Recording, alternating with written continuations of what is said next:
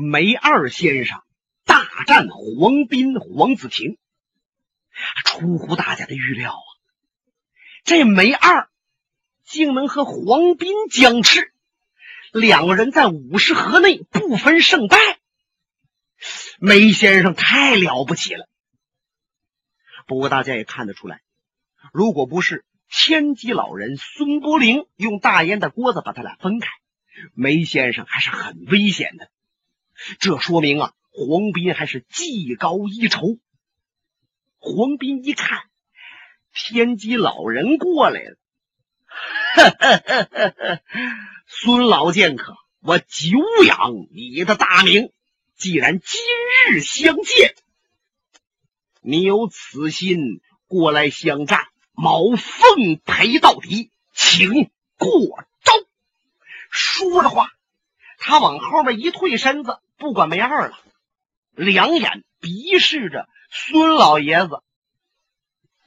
可是就见这老爷子伸手从那个烟囊里边抓出了一把烟叶，搓吧搓吧。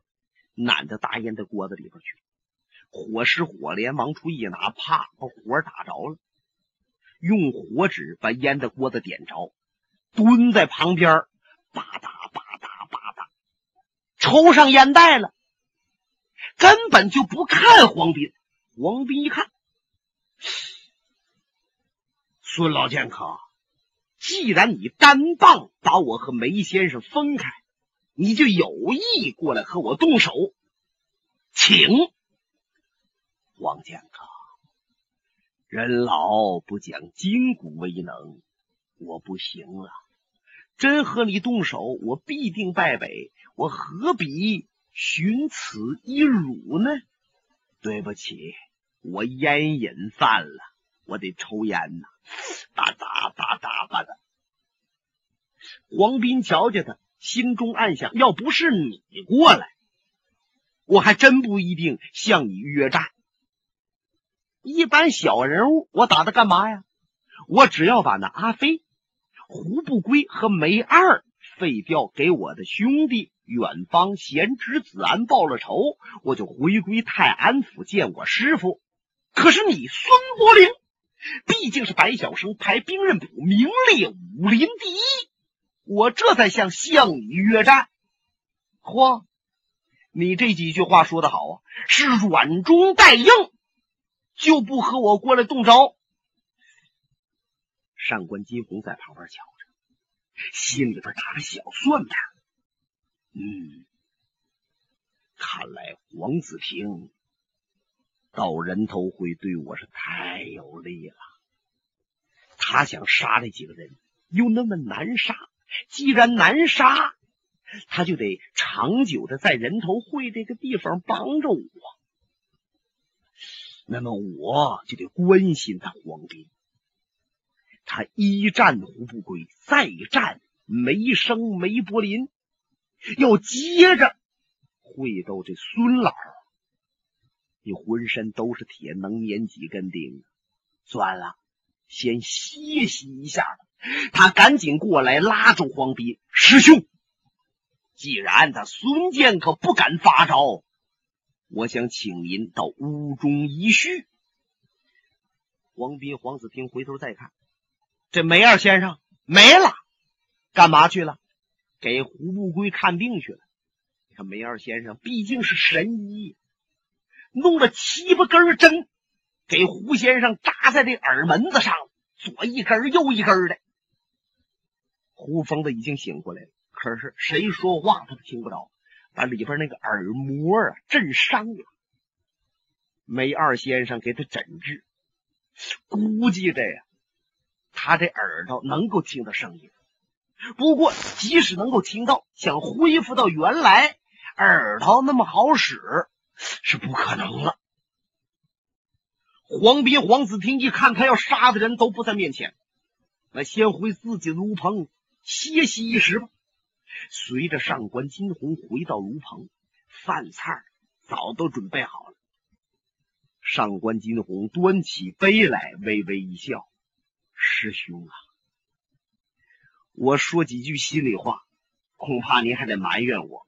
哦，请讲。”师兄，过去我可没见到过你的功夫啊，尤其你这狮子吼，我还是第一次开了眼界。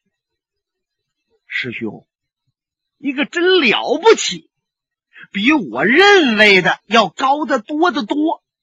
也别说眼巴前这些剑侠不是你的对手，就是那死鬼李寻欢活了，也架不住你三招两式。师弟，我不想成名露脸呐，我只想报仇雪恨，好安抚师傅内心。想起师傅，黄斌心中酸楚，大眼睛泪水上来。师傅年过古稀了，老来丧子，老来丧孙，而且是断子绝孙。贺家绝后了，师傅那么大年岁，能禁得住吗？禁不住，再有个三长两短的，我这当徒弟的可怎么办呢？黄斌吃不进，喝不下，天黑下来了。炉棚虽然不多，可是上官金虎特意给黄斌、黄子听安排在一个单间炉棚里边，让他好好休息，明天接着干。可是黄斌翻来覆去的睡不着。心绪烦乱，他想着师傅，又想着眼巴前的这几个敌手，尤其是琢磨着那个梅二的武术，很奇特呀。他穿好衣服，登上鞋，从炉棚里边出来，抬头一看，一轮弯月，天空黑压压，大地乌沉沉，尤其是瞧着前边。一座一座坟头，令人压抑。侧头一看，旁边那个架子上那个托盘里边，就是李寻欢的人头。看着这个架子，不由自主的往前走了几步。黄斌就琢磨：按说李寻欢是梅花道，他让我师弟上官给杀死了，他死了啊！我应该高兴才是，可是怎么瞧着李寻欢的人头，心里边却很不是滋味呢？或许是一想到李寻欢乃探花出身，文采过人，又武艺超重，飞刀力不虚发，乃是武林界文武奇才的人物。英雄爱英雄，好汉爱好汉，我才惋惜他。也不完全是这样，因为过去听到李寻欢很多事情，那是行侠仗义、除暴安良，每每想来令人心驰神往。那么忽然知道他是梅花刀，是又是气恨又是失望。唉，一个人呐，活来不易，做好人被人赞美也是一事。做坏事令人指责，也是一事。李寻欢，你既是聪明人，为什么要这样？你为什么当梅花道呢？他一边想着，往前走着。他离这架子也就六七步远了，才看着，在架子那面也有一个人，仰脸往上瞧着呢。借着星斗月光一看，是少林寺的老和尚方丈心术。同时，心术也瞧着黄斌了。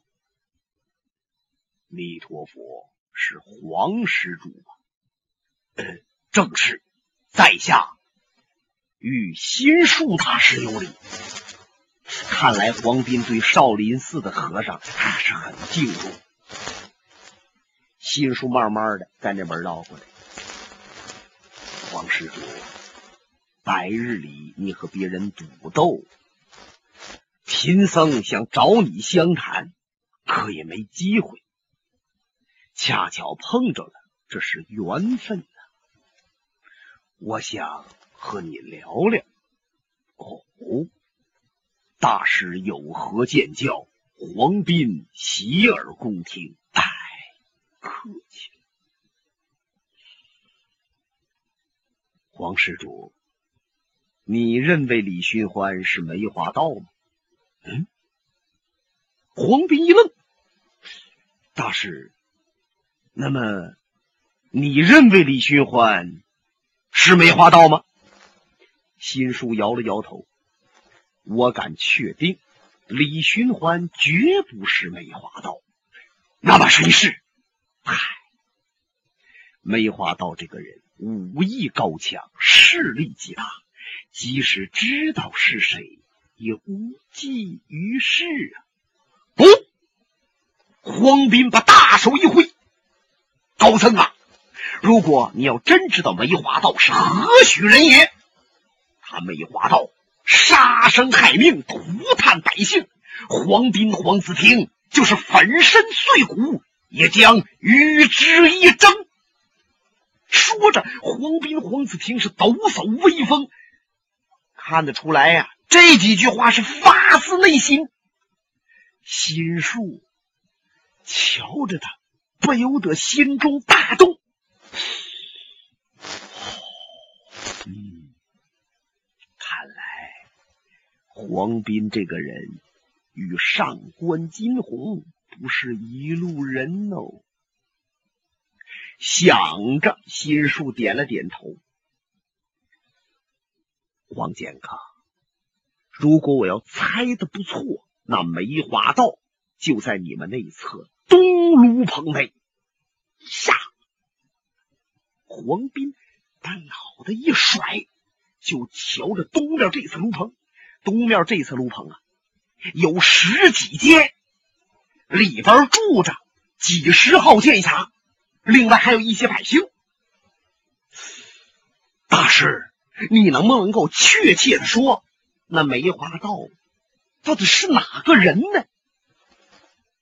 心术把身子一转，背向黄斌，面向这个架子上李寻欢的人头。贫僧没有亲眼见着那梅花道，我也不敢妄谈呐。可是我想，黄施主应该琢磨，谁是梅花道。为什么有人这么恨李寻欢？说李寻欢是梅花道，我想这就是推脱罪责，把大家的眼光都引到李寻欢身上来，他好肆意胡为。黄斌那还听不出来吗？新书这几句话指的就是上官金鸿。黄斌一想，不能吧？上官金鸿。就算以武术欺压武术，他想称霸江湖，可是他没有必要做梅花道啊。两个人又不作声了。心术向架子走来，他看着李寻欢的人头，他的心在发抖。李施主啊，李施主，我们赴人头会。每日瞧着你的人头在上边放着，我那心都要碎了。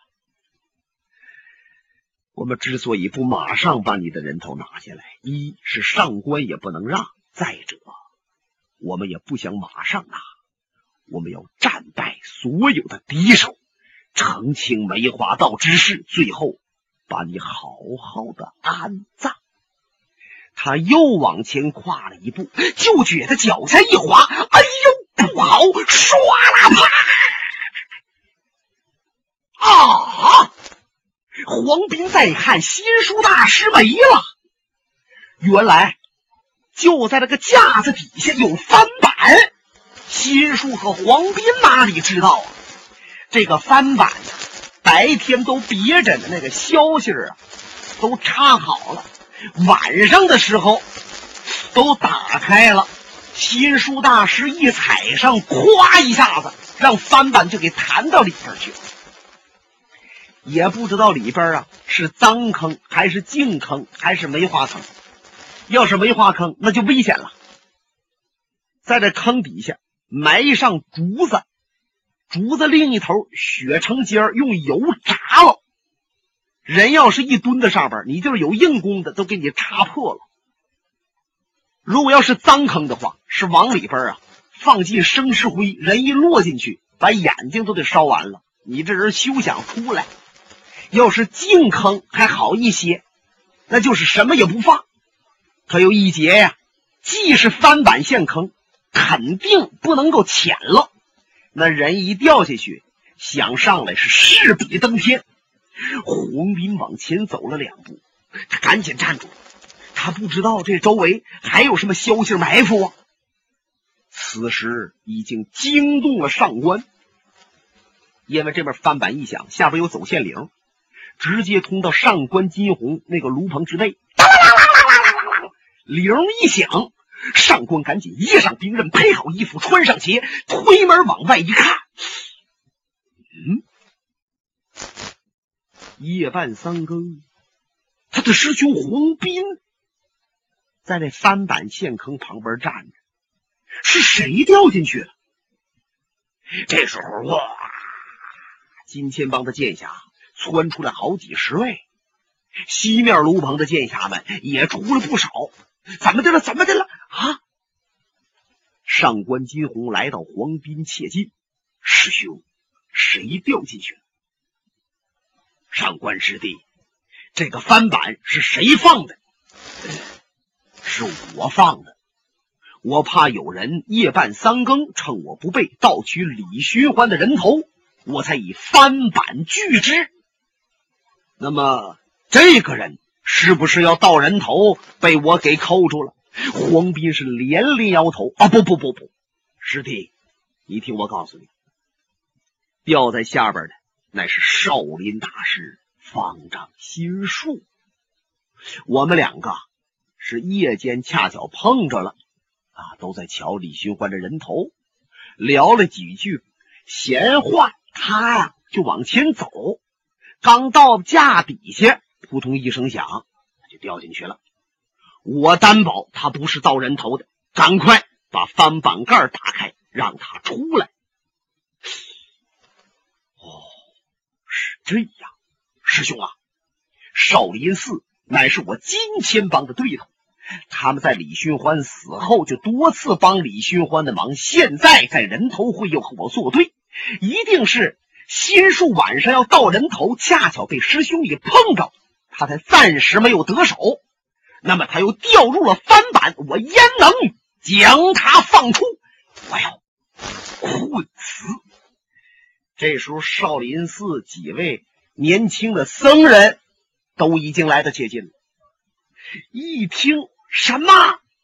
我们老方丈掉进去了！姓上官的，你马上把盖打开，不然的话，我们和你拼了！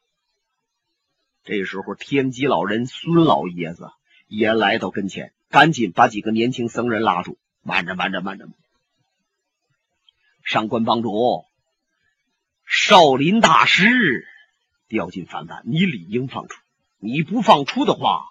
恐怕天下英雄们心中不服啊！我想少林大师德高望重，乃是武林领袖之门。你上官金鸿想在江湖上扬名立万，立住你的金钱帮，就不要害少林高僧。请把翻板打开。这天机老人说话是有分量的。可是今天在上官这儿失灵了，哈哈哈哈哈！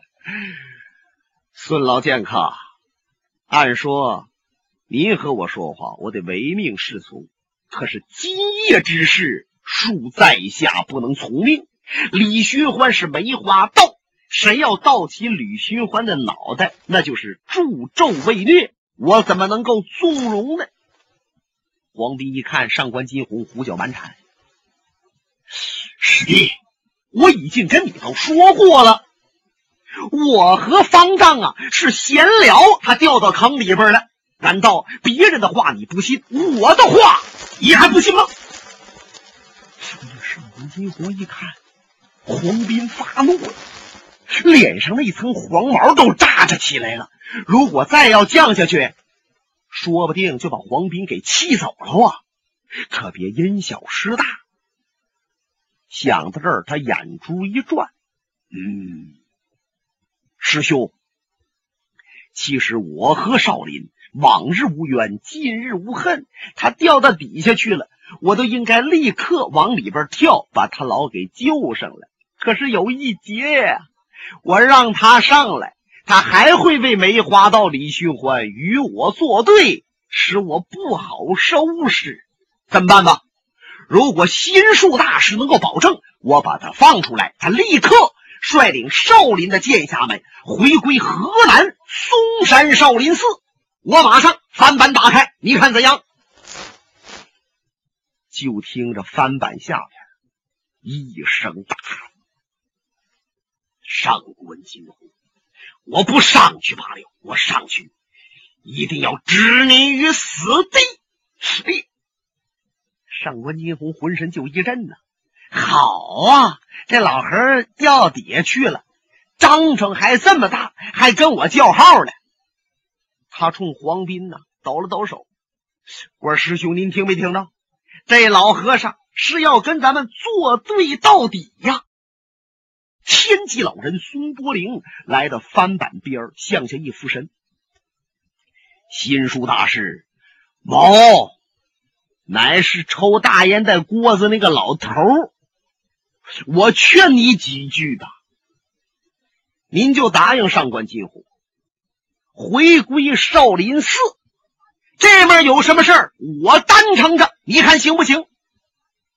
心术在下面答话：“老爷子，别看我们没有谈过，可是我知道你是谁。”你是天机老人孙施主啊，可是就是您也休想劝我在这个上官金鸿面前屈服。孙伯林一听，哎呦，这少林和尚也够倔的了。你说你不屈服，你搁这坑里边上不来，最后被他给扣死，你多冤呐！你还不如回归少林，以后有什么事再说呢。他他他，这可怎么办好啊？上官金鸿冷冷一笑，呵呵在下就没有办法了，只好如此啊。现在心术大师他并没落到翻板那个坑底下，原来。他踩在翻板上，啪一被砸进去，他正好就靠在这个坑壁上了。这坑啊，有两丈来深，上面小，底下大。一般来说，要掉进来人呢，再想上去就难。可是老和尚利用一手贴壁术的功夫，就硬生生的后背贴在这个石壁上了。这一招也叫墙上挂画。得多精神的内功啊！身子缩住这墙，但有一点，你能够挺一时，不能老在上面贴着，早晚也得落到底下去。就算在这贴着，现在想爬上来，那也是上不来呀。两边正在相持着，就见唰啦一道黑影飘至切近。这人呢，是还没等说话呢，就咳嗽上了。心术大师，我是谁？您听出来了？哎呦！心术在下边一听，施主，我听出你是谁来了。那你答应我，上来回少林。